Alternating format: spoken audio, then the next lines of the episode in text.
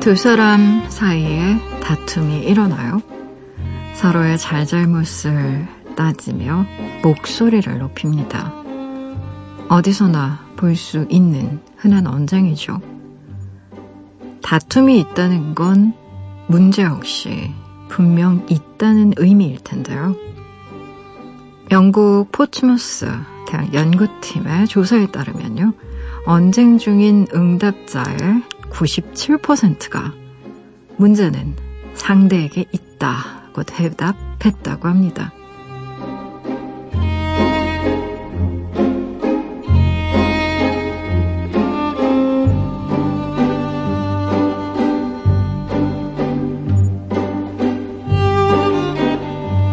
나에게 일어난 일의 대부분이 외부의 공격처럼 느껴질 때가 많죠. 내 탓이 아니라는 굳은 믿음이 눈과 귀를 가리고 있는 건 아닌지 나는 타인에게 어떤 사람일까요?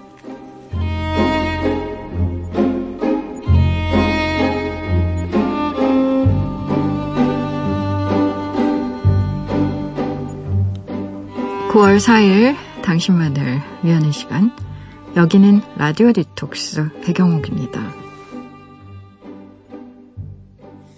Listen to the song here in my heart A melody I start but can't complete Listen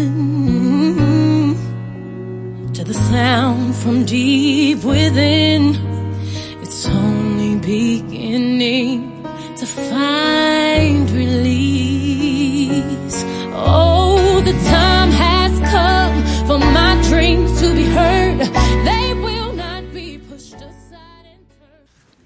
라디오 디톡스 배경옥입니다. 오늘 첫 곡으로요. 비욘세의 리슨 같이 듣고 오셨어요. 지난밤 그리고 어제 하루 잘 보내셨나요? 저는 라디오 디톡스의 DJ 소설가 배경옥입니다. 우리 이틀 만에 만나는 거죠. 어제 송신소 점검이 있었거든요. 아, 영국 포츠머스 대학 연구팀의 조사에 따르면 언쟁 중인 응답자의 97%가 문제는 저한테 있는 게 아니라 쟤한테 있어요. 라고 했다는 거잖아요. 내가 문제가 아니고 저 사람이 틀린 거예요. 라고. 음, 누구나 다 그렇지 않을까 싶어요. 그쵸? 내가 잘못했다고 인정하는 거 정말 힘듭니다. 음, 연애만 해도 그렇죠. 우리는, 아, 대개는 이런 생각을 해요. 뭐, 음, 헤어질 때는 내가 문제가 있어서 내가 부족해서 헤어진다라고 얘기는 하지만, 실제 그렇게 생각하는 사람 별로 없는 것 같아요. 음. 그리고, 어, 헤어지고 난 이후에도 이런 생각들을 많이 하죠. 내가 상대만 잘 만나면, 상대만 제대로 만나면, 내 연애는 아마 좋아질 거다. 훨씬 낭만적이고 멋진 연애 할 수 있을 거라고 생각을 하는데, 대개는 비슷한 패턴의 연애를 많이 하죠. 음. 우리는 우리 안에 있는 문제들을 사실 다른 사람에게 돌리는데 정말 천부적인 재질을 갖고 있어요. 근데 심리적으로 누구나 다 그렇습니다. 뭐, 저도 그렇고요. 여러분들도 아마 많은 부분 그럴 거고요. 생각해보세요. 한번 스타일을 바꾸겠다. 난 좀 새롭게 태어나고 싶어 이러면서, 어, 백화점이나 아니면 뭐 이렇게 옷, 의류 매장 같은 데 간단 말이에요. 근데 가만히 살펴보면 늘 비슷한 옷을 사고 있는 나 자신을 발견할 수 있어요. 스트라이프 사는 사람은 스트라이프만 사고 있고, 왜 좀 다르지 않아? 똑같은 스트라이프를 계속 사고 있고 저 같은 사람 좀 다른데 막 계속 우기지만 하나도 안 달라요 남들이 보기엔. 비슷한 색깔 비슷한 패턴의 바지 계속 사고 있고 뭐 하다못해 나 이제 정말 머리 스타일 바꿔볼 거야 하고 미용실 가도요. 자기가 좋아하는 스타일이 있어서 거기서 크게 못 벗어납니다 사실 음, 뭐, 미용사분이 가름 한번 바꿔보시겠어요? 혹은 염색 한번 좀, 이번엔 색다른 걸로 해보시겠어요? 그래도 쉽게 잘 안 돼요. 사람이, 음, 뭔가 나에게 원래, 어, 문제가 있다고 말을 한다거나 혹은, 음, 그 잘못을 나로 돌리는 일? 나로 돌리는 일에는 방어적이 됩니다, 누구나. 97%라고 하니까 제가 생각한 것보다는 살짝 좀 정내어 전 99%인 줄 알았는데. 3%나 자기 성찰이 되는 사람들이 있다니. 음, 아, 좀 좋게 좋게 해석해야겠어요. 그렇죠? 음. 라디오 디톡스 배경옥입니다. 이 시간에 듣고 싶은 노래도 좋고요. 나누고 싶은 이야기도 좋아요. 지금 여기로 말 걸어주시겠어요? 짧은 건 50원, 긴 문자와 사진 첨부 문자는요. 100원이 추가되는 슈 8001번이고요. 무료인 미니, 미니 어플로도 참여 가능합니다. 다시 듣기와 팟캐스트로도요. 언제든지 함께 하실 수 있어요. 내가 내 곁에 있을게 언제나 넌 혼자가 아니란 걸 내가 알 수 있게 여기 이곳에 있을게. 힘을 내. 언제나 고마워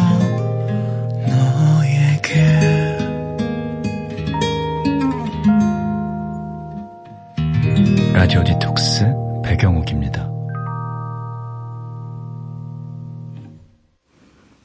라디오 디톡스 배경옥입니다. 함께하고 계시고요. 여러분이 보내주신 사연들 만나봐야죠. 7562님, 인터넷에서 흔들 의자를 샀어요. 거실에 놓을 1인용 의자를 찾다가, 아, 편해 보여서 주문했는데, 잘 산 것 같아요. 특히 영화 보거나 책 볼 때, 흔들흔들 움직이면 집중이 더 잘 되는 것 같은 이유가 뭘까요? 라고 보내주셨네요. 음. 어, 제가 자주, 사실 자주가 아니고 매일 산책하는 공원에 흔들 그네가 있어요. 어찌나 쟁탈전이. 한 번도 비어있는 걸 본 적이 없어요. 내가 오늘은 저기에 한 번 앉아서 흔들흔들 호수를 바라보리라 라고 얘기를 하며 친구와 걷기도 하고 뭐 많은 사람들과 길을 걸었는데 실제 의자에 앉아서 흔들흔들 호수를 바라본 기억은 별로 없네요. 좋아하나 봐요, 사람들은. 그렇게 뭔가 왔다 갔다 하면서 풍경 바라보는 것도 좋아하는 것 같고. 그래서 왜 정원 있는 집 으로 이사 가면 이 흔들 그네를 꼭 놓고야 말리라 이런 로망 가지신 분들도 외로 많더라고요. 우리 7호 6인님은 흔들 그네는 아니지만 흔들 의자를 사셨다고 했는데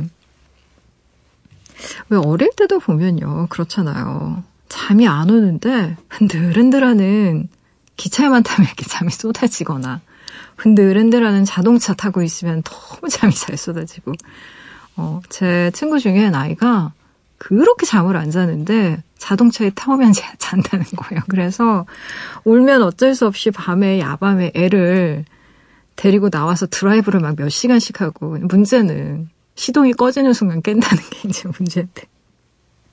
음, 어, 영화 보거나 책 볼 때, 저는 잠이 올 것 같은데 집중이 잘 되신다 그래서 좋죠 뭐. 음, 뭔가 이렇게 그 흔들거리는 리듬이랑 잘 맞으시는 것 같아요. 9311님. 길고양이 밥을 챙겨주기 시작한 지 한 달. 두 마리인데 애들이 저를 알아보고 아는 척을 해요. 집이 1층이라 문을 열어놓을 때가 있는데 안으로 따라 들어오기도 해요. 한 마리는 아예 자기 집처럼 잠까지 자다가 나가네요. 이러다가 가족 될 것 같아요. 하하. 라고 보내주셨나요. 9311님, 가족 되실 것 같은데요. 이러다가 이제 고양이를 맞이하는 겁니다. 원래는 아, 그냥 밥만 좀 챙겨줘야지 아이들 굶으면 얼마나 배고플까라는 생각에 걱정해. 그래서 밥을 주기 시작하다가요, 얘네들이 고양이들은 특히 귀소 본능이 강하잖아요. 자기 영역에 대한 애착이 굉장히 강한 아이들이라서요. 한 번 정을 주면요, 계속 거기 와요. 그래서 아 이제 잠까지 자다가 나갈 정도면 곧 곧입니다. 제가 봤을 때. 음, 참 좋죠, 뭐. 그쵸? 어, 아무도 돌보지 않던 존재를 내가 돌봐서 식구처럼 가족처럼 만드는 거 선업 쌓는 좋은 일인 것 같아요. 음. 잘 고양이야 지내셨으면 좋겠고요. 노래 들어볼게요. 최지민님의 신청곡이에요. 파이브의 반지.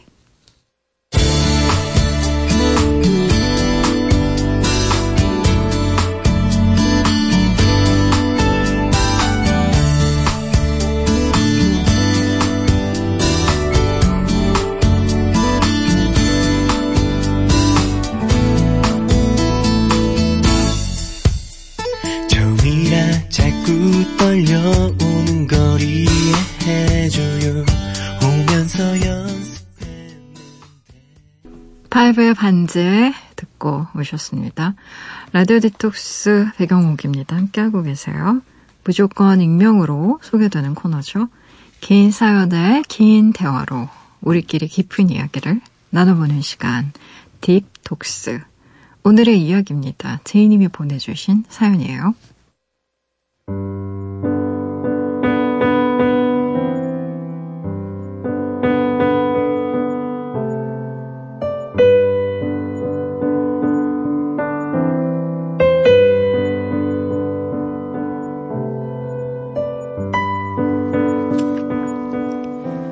친구들 사이 제 별명은 엄마입니다.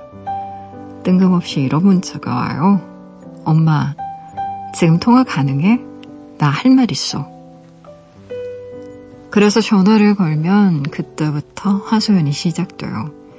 회사에서 얼마나 짜증나는 일이 있었는지, 남자친구는 왜 아침부터 속을 긁어대는지, 그런 사소한 얘기들이죠. 제가 엄마를 통하는 이유, 감이 오시나요? 이야기를 잘 들어주기 때문입니다. 친구 중에는 중학교 때 만나서 벌써 20년도 넘게 봐온 애도 있어요. 그 친구도 저한테 그래요. 아는 사람 중에 저만큼 얘기를 잘 들어주는 사람이 없다고요. 전화를 받고 문자를 나누고요. 하는 얘기를 그저 들어만 준다고 생각하는 분들도 있을 텐데요. 듣는 일도 체력 소모가 장난이 아닙니다. 30분씩 통화를 하고 나면 저도 모르게 단 걸 찾거든요. 그만큼 피곤했다는 뜻이겠죠. 그렇다고 싫은 건 아닙니다. 친구들이 저를 찾는 게 좋아요. 엄마, 나 지금 엄마가 필요해. 라는 문자가 오면 기분이 좋거든요. 누군가에게 없어서는 안 될 아주 중요한 사람이 된 것 같은 뿌듯한 기분도 들고요.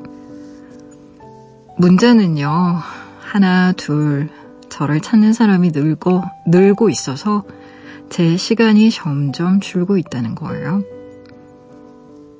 오래전부터 알고 지낸 친구는 물론이고, 그간 사귀어온 친구들과 회사 동료들 또 후배들까지 있는 시간, 없는 시간 쪼개가면서 이야기를 들어주고 나면 저를 위해 쓸 시간이 없다는 거죠. 가끔 내가 왜 이렇게까지 열심히 내 몸 피곤하게 남의 이야기를 들어줄까 싶다가도요. 사람들이 나를 찾지 않고 내게 얘기를 하지 않게 된다고 생각하면 두려워요. 거울을 사이에 둔 두 사람처럼 서로 다른 이 마음의 정체는 대체 뭘까요? 저는 얘기를 듣는 게 좋고 앞으로도 계속 듣게 되겠죠. 그렇다면 어떻게 해야 건강하게 잘 저를 지키면서 상담사로 살아갈 수 있을까요? 세상 모든 듣는 일이 직업인 사람들은 어떤 방법으로 자기 삶과 마음을 가꾸고 이끄는지 저는 아는 모든 사람들에게 함께 있으면 좋고 무슨 얘기든 하고 싶은 편한 사람이 되고 싶어요, 백장님.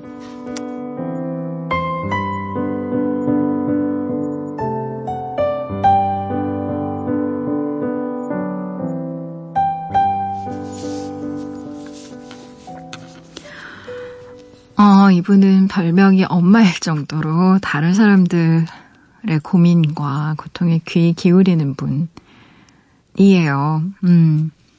이분 고민은 회사 동료부터 뭐 친구, 후배, 선배 할 것 없이 본인에게 고민 털어놓는 사람이 너무 많이 생기다 보니까 정작 나를 위해서 쓸 수 있는 시간이 없다.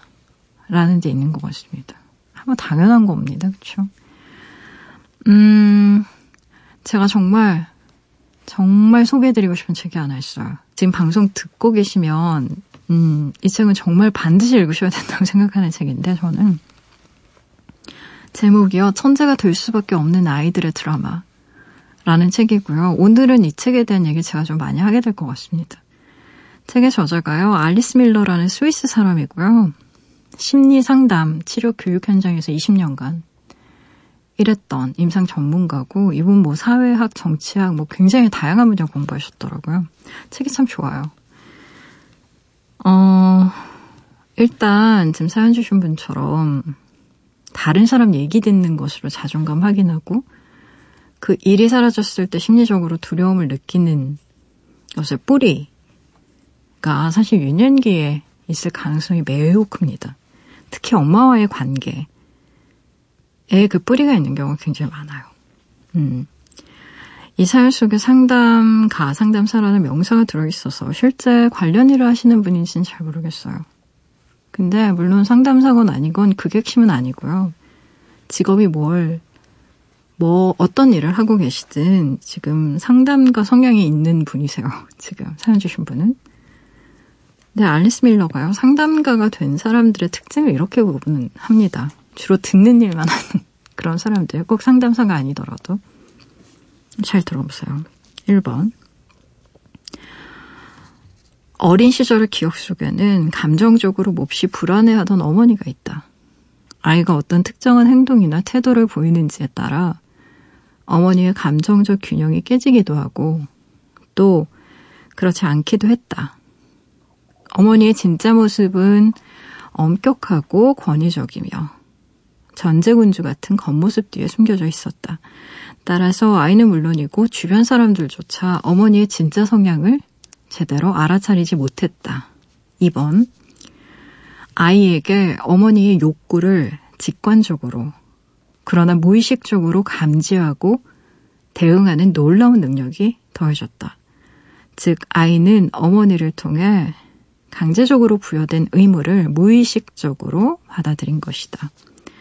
3번. 그 의무를 수행함으로써 아이는 부모의 사랑을 얻었다. 아이는 의무를 수행함으로써 자신이 쓸모 있는 사람이라고 느꼈고, 이는 아이가 이 세상을 살아갈 수 있는 근거를 제공했다. 어, 제가 지금 읽어드린 부분에서 아마 사연 주신 분 상황과 일치하는 점이 좀 있을 거예요. 사연 주신 분 같은 경우에는 어머니의 얘기조차도 굉장히 잘 들어주시는 분이었을 가능성이 큽니다. 다른 사람의 욕구를 기가 막히게 잘 캐치하는 사람들이 있어요. 음. 제가 이 부분과 관련된 주요한 문장 하나를 더 읽어드릴 텐데요. 한번 들어보세요. 아이가 부모의 요구에 적응하는 능력은 날이 갈수록 완벽해진다. 어머니에게 신뢰할 만하고 위로가 되는 조력자로서 조언을 구하고 의지할 수 있는 존재가 되어줄 뿐만 아니라 형제에 대한 책임까지도 짊어진다. 결국 가족 이외에 다른 사람들이 보내는 무의식적 요구와 신호까지도 받아들일 수 있는 특별한 감각 체계를 발달시킨다. 심리 상담 같은 직업을 선택하는 게 너무나 자연스럽다. 그러한 시절이 없다면 도대체 누가 하루 종일 다른 사람들의 무의식 속에서 일어나는 일을 알아내려고 온갖 관심을 기울이겠는가. 그 특별한 감각 체계는 전문 교육을 통해 점점 더 다듬어진다. 또한 어린 시절 살아남기 위해 발달시킨 그 적응 능력이 어른이 된 지금에는 남을 돕는 직업을 선택하도록 필연적인 동기를 부여한다. 사실 그 능력의 밑바탕에는 심리적인 문제의 뿌리가 감춰져 있다. 그 뿌리는 남을 돕는 역할을 맡도록 계속 부추겨 사람들을 도와주며 만족감을 느끼도록 하고 그로써 어린 시절에 미처 다 충족하지 못했던 욕구를 충족하게 만든다. 바로 대리 만족이 일어나는 것이다. 어떠세요? 사연 주신 분. 저는 이 책을 읽고요. 개인적으로 너무너무 많이 울었습니다. 음. 많이 울었어요. 왜냐면 제 얘기 보는 것 같았어요. 일정 부분. 제가 지금 심리 상담하는 일을 하고 있는 거예요. 사실 전문가도 아닌데. 근데 저도 그랬어요. 어렸을 적부터 누군가 늘 저한테 얘기를 털어놨어요. 늘 비밀, 고민, 이런 것들. 저도 굉장히 잘 들어주는 사람이었거든요. 근데 어렸을 적에 엄마 얘기를 들어주는 사람도 주로 저였습니다. 대개는 첫째 딸이요 그런 본인이 원하지도 않은 능력을 가지게 돼요. 어떤 양육의 환경 때문에. 제 예상대로라면 아마 이 책을 읽다가 사연 주신 분 여러 번 우실 거예요. 막 엄마가 원망스러워지실 수도 있어요, 엄마가. 음, 근데, 근데요, 제가 정말 꼭 읽어보라고 얘기하고 싶은 이유 중에 하나는 내 인생에서 접혀진 페이지를 펴서 읽는다라는 거 고통을 수반하지만 그 고통을 통과하면 나를 이해할 수 있게 돼요. 내 고통과 두려움의 본질에 대해서 이해할 수 있게 돼요. 그리고요, 한 번 이해된 고통은 더 이상 고통이 아닌 게 됩니다. 제가 정말 드리고 싶은 말은 남의 이야기를 듣는 것보다 중요한 건 나의 내면 속에 있는 얘기를 들어야 한다는 거예요. 마지막으로 읽어드리고 싶은 문장이 하나 더 있어요. 저는 이 문장이 지금 본인이 겪고 있는 심리적인 갈등에 대한 답을 쥐고 있는 내 안에 어린 소녀에게 해줘야 될 말이라고 생각합니다. 읽어드릴게요. 세상에 홀로 버려졌다는 느낌을 예로 들어보자. 다 큰 어른이 느끼는 외로움을 말하는 게 아니다.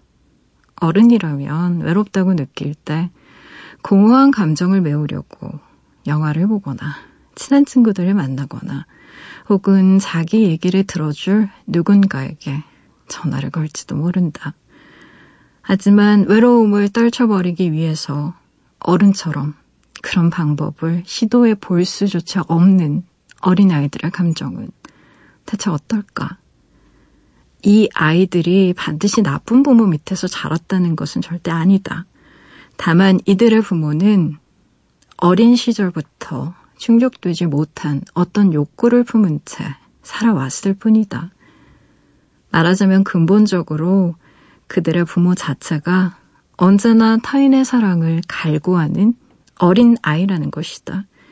그들은 언제나 자신 곁에 있어주며 사랑해주는 존재를 자신의 분신인 자식에게서 찾으려고 한다. 역설적으로 들리겠지만 자식은 그야말로 언제나 부모 곁에 있어주는 존재다. 아이는 부모를 버리고 도망갈 수가 없다. 제가 보내주신 사연에서 개인적으로 가장 가슴이 아팠던 문장, 이 뭔지 아세요? 본인이 저한테 쓴 마지막 문장이에요.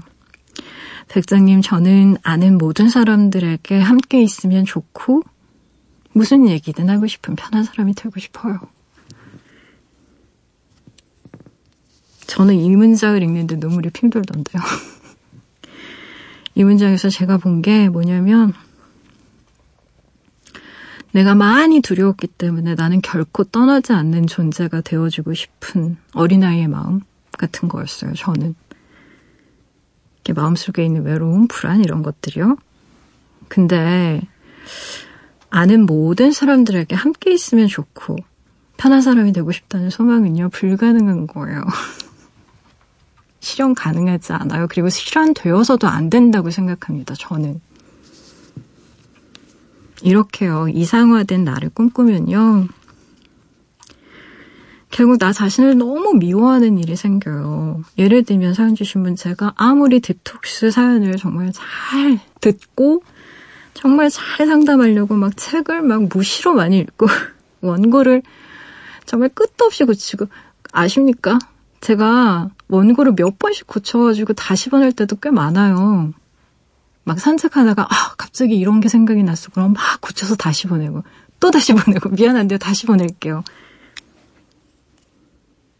근데요, 그런데도 그렇게 노력하는 측면이 많은데도 제가 하는 이야기가 마음에 안 드는 분들도 있을 거예요, 틀림없이. 응? 근데요, 그건 제 잘못도 아니고요. 상대편 잘못도 아닙니다. 절대로. 원래 세상이 그래요. 누구의 잘잘못도 아니고요. 근데 그걸 내 잘못으로 치부하면 그때부터 자기 혐오가 시작돼요. 절대 그러시면 안 됩니다. 정말로.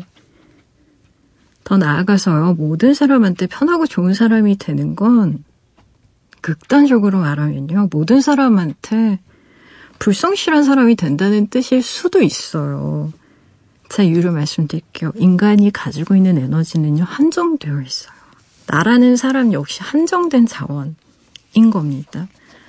그 모든 것에 내가 에너지를 쏟고 있다라는 건요, 그 모든 것에 내가 최선을 다하지 못하고 있다는 뜻이에요. 사람이 어떻게 그렇게 살아요, 사연 주신 분. 힘들 때는요, 친구한테, 아, 내가 지금 너무 지쳐서 야근 때문에 그러니까 우리 주말에 만나서 얘기할까? 정도로 살짝 거절하고 나 자신을 좀 보호하셔야 돼요. 근데 그렇게 못 사신 것 같아요. 지금부터라도 거절하는 연습 하셔야 됩니다.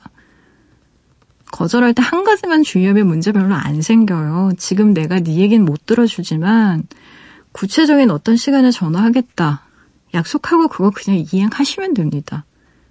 거절이 아니라요. 그냥 부탁을 연기하는 거로 생각하세요. 마음이 불편하시면.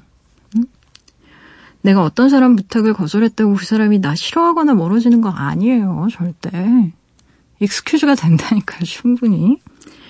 그리고요. 만약에 내 상황을 충분히 설명했는데도 상대편에서 납득 못하고 본인 주장만 하고 자기 얘기 들어달라고 하는 상대라고 하면 개인적으로 저는 멀어져도 괜찮다고 생각합니다.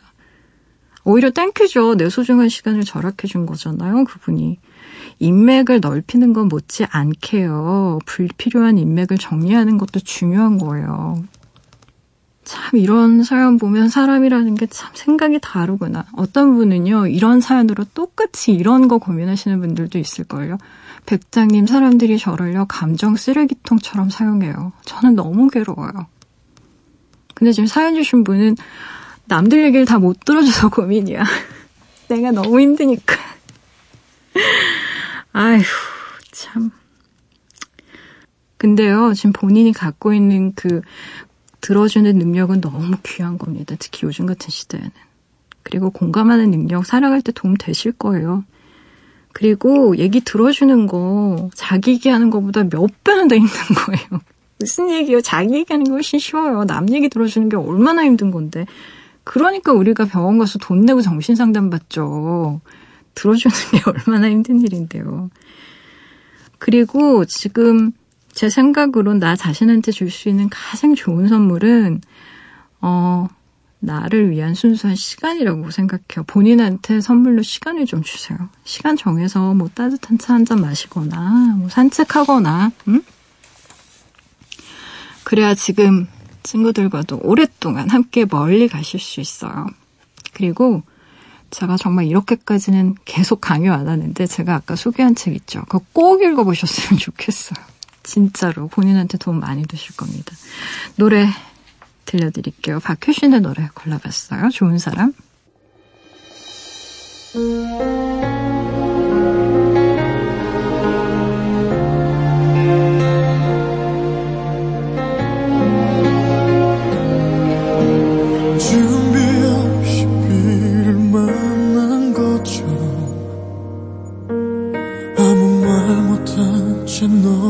보낸 뒤 한동안 취한 새벽에 잠을 청하며 너를 그렇게 잊어보려 했어 다큐시나의 좋은 사람 듣고 오셨습니다. 포털 사이트예요. 라디오 디톡스 배경옥입니다. 치시고요. 홈페이지에 들어오면 딥톡스 게시판이 있습니다.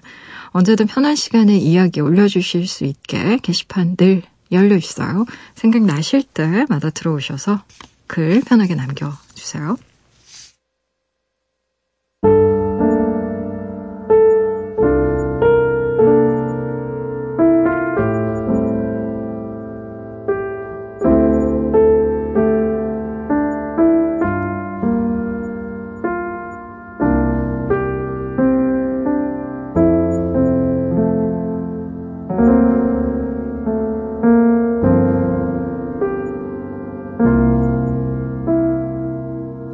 라디오 디톡스 배경옥입니다. 사연 조금 더 볼까요? 윤미정님, 저는 왜 이렇게 미용실 가는 게 싫을까요? 앉아서 기다려야 되는 그 긴 시간이 지루하고 싫어요. 머리가 많이 자라서 염색해야 되는데 또 두세 시간 앉아있을 생각하니까 벌써 하품 나요 라고 보내주셨나요? 아, 그러실 수 있습니다. 왜 우리가 네일샵 가도 하, 막한 시간 넘게 이렇게 네일하고 있어야 되니까. 그래서 제가 쓰는 방법이 있다니까요. 저는요, 이럴 때 라디오 듣거나 팟캐스트 듣습니다. 좋아하는 거 다운받아가지고, 뭐, 몇 개 정도 다운 받아서 그 귀에 꼽고요. 들어요. 음. 어, 어떨 때는 뭐, 영화 같은 거 혹은, 어, 보고 싶었던 드라마 같은 거 스마트폰에 넣어서 그냥 그거 볼 때도 있고요. 어, 생각해 보면 또 그 시간 그럭저럭 보낼 수 있는 방법 도 있는 것 같아요. 음. 요즘에는 뭐 그냥 스마트폰 보시는 분들이 제일 많은 것 같은데 이렇게 보고 있는 게 불가능할 수도 있으니까 근데 듣고 있는 건 뭘 해도 다 가능하더라고요. 뭐 손톱을 손질하든 머리를 손질하든 뭐 염색을 하든 가능하니까 뭐 이런 건 어떨까? 라디오 디톡스를 한번 몰아서 다 들어본다. 딥톡스를 한번 몰아서 듣기 뭐 이런 거. 너무 영업했나요, 제가? 음. 7397님, 고3입니다. 오랜만에 백 작가 언니 디제이님 목소리 들어요. 수능까지 이제 70여일도 안 남았어요. 열심히 노력해서요. 꼭 좋은 결과 얻고 싶습니다. 응원해주세요. 라고. 음. 그래요. 날짜 계산해 보니까 오늘 기준으로 73일이 딱 남았네요. 시험이 11월 15일이죠. 그쵸? 음. 아, 이제 두 달 조금 더 남은 건데, 이제 슬슬 마무리해야 되는 그런 시간들일 것 같아요. 음. 하, 정말 고3 때 뭐, 보통 스트레스 아니죠. 몸도, 마음도 이제 정말 지칠 대로 지쳐갈 때인데, 아, 이제 얼마 남지 않았어요. 그쵸? 두 달 또 금방 갑니다. 그러니까, 어, 최대한 노력해서 원하는 결과 꼭, 음, 얻었으면 좋겠어요. 당연히 응원하죠. 저도 기도할게요. 정가혜님의 신청곡 들어볼까요? 버스커 버스커의 노래 골라봤어요. 그녀가 곁에 없다면?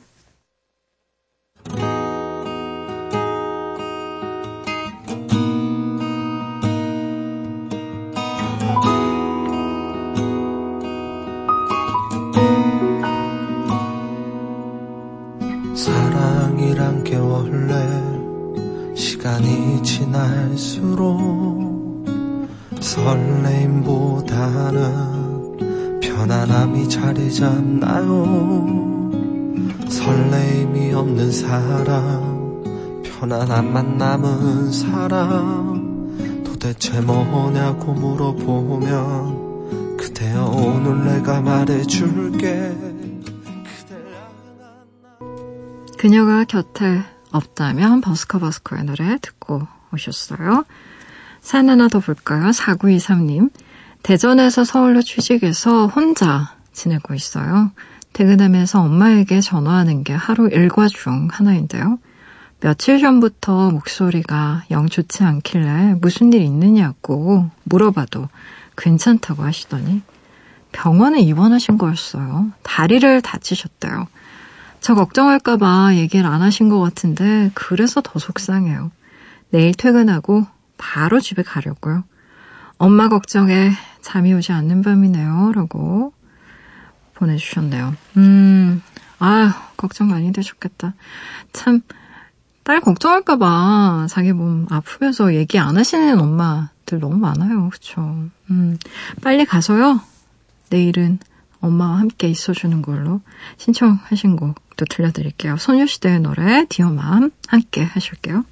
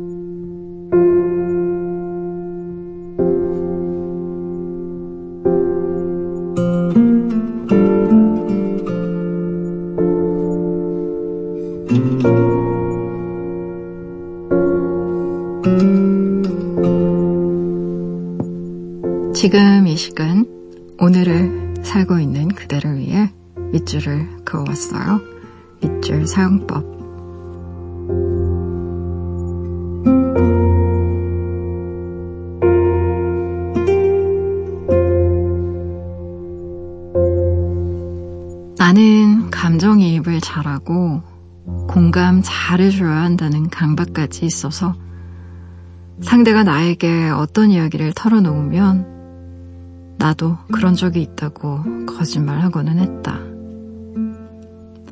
근데 이거 허언증 아니에요? 아니요. 그냥 술 취한 거예요. 술은 취하려고 마시는 건데 안 취하는 사람을 부러워한단 말이에요. 왜 그렇게 남이 힘든 걸 잘 알아요? 세희 씨는 안 힘든 사람한테도 너 힘들지? 라고 물어볼 것 같아요.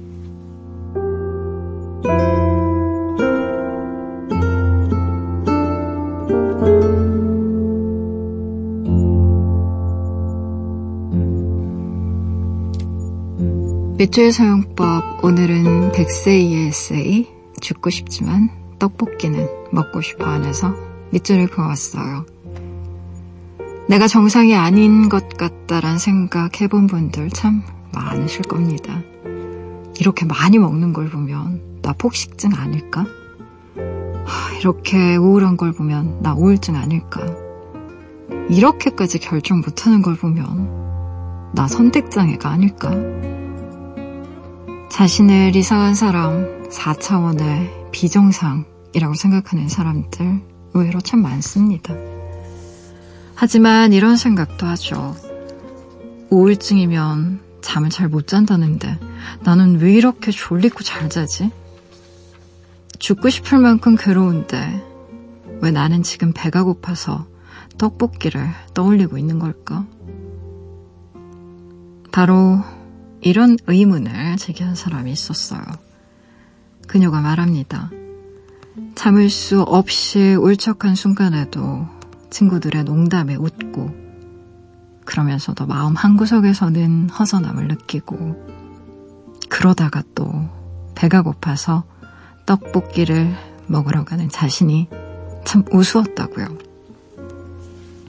지독히 우울하시도 또 행복하지도 않은 이 애매한 기분을 자주 시달렸다고 고백합니다. 겉으로 보기엔 멀쩡하지만 속은 골마 있는 그래서 모든 게 애매해진 사람들이 많습니다. 세상은 아주 밝거나 지나치게 어두운 부분에만 초점을 맞추고 있기에 나의 이 애매한 우울함에 대해 설명할 길은 요원하기만 하죠.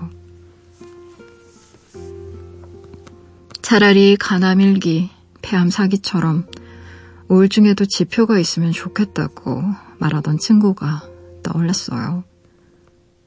친구는 조울증을 앓고 있었습니다. 끊임없이 나에 대해 고민하고 나에 대해 알기 위해 노력했었죠. 이 책을 읽으면서요, 제 친구가 참 많이 떠올랐습니다. 친구에게 언젠가 이런 얘기를 했었던 기억도 나요. 있잖아, 나를 보는데 두 가지 방법이 있는데, 하나는 거울로 나를 보는 것이고, 하나는 창문을 통해서 바라보는 거라고요. 어쩌면 지금 네가 하고 있는 이 모든 질문을 나가 아니라 너로 돌리면 조금쯤 가벼워지지 않겠냐고 말이죠. 거울 속에 나는 너무나 또렷해서 온갖 결점 투성입니다. 하지만 창문을 통해 바라본 내 모습 위에는 다양한 풍경들이 스며 있어요. 나무, 새, 지나가는 사람들, 수많은 모습들이 겹쳐져 있죠. 그렇게 나는 점점 희미해지고 가벼워집니다. 풍경들과의 관계 속에서 나를 멀찍이 바라보게 되니까요. 지금 당신이 나는 왜 이렇게 우울할까? 나는 왜 이렇게 이상할까? 를 외치며 거울 앞에 바짝 서 있다면 이제 조금쯤 창문 쪽으로 다가갔으면 좋겠습니다. 창문에 비친 나를 바라보면서요.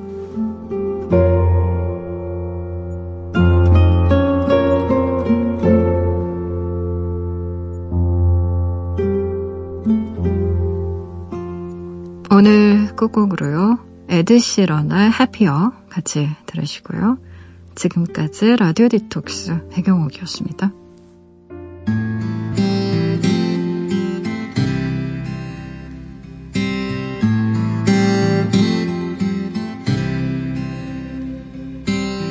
Walking down 29th and Park I saw you in another's arms Only a month we've been apart. You look happier.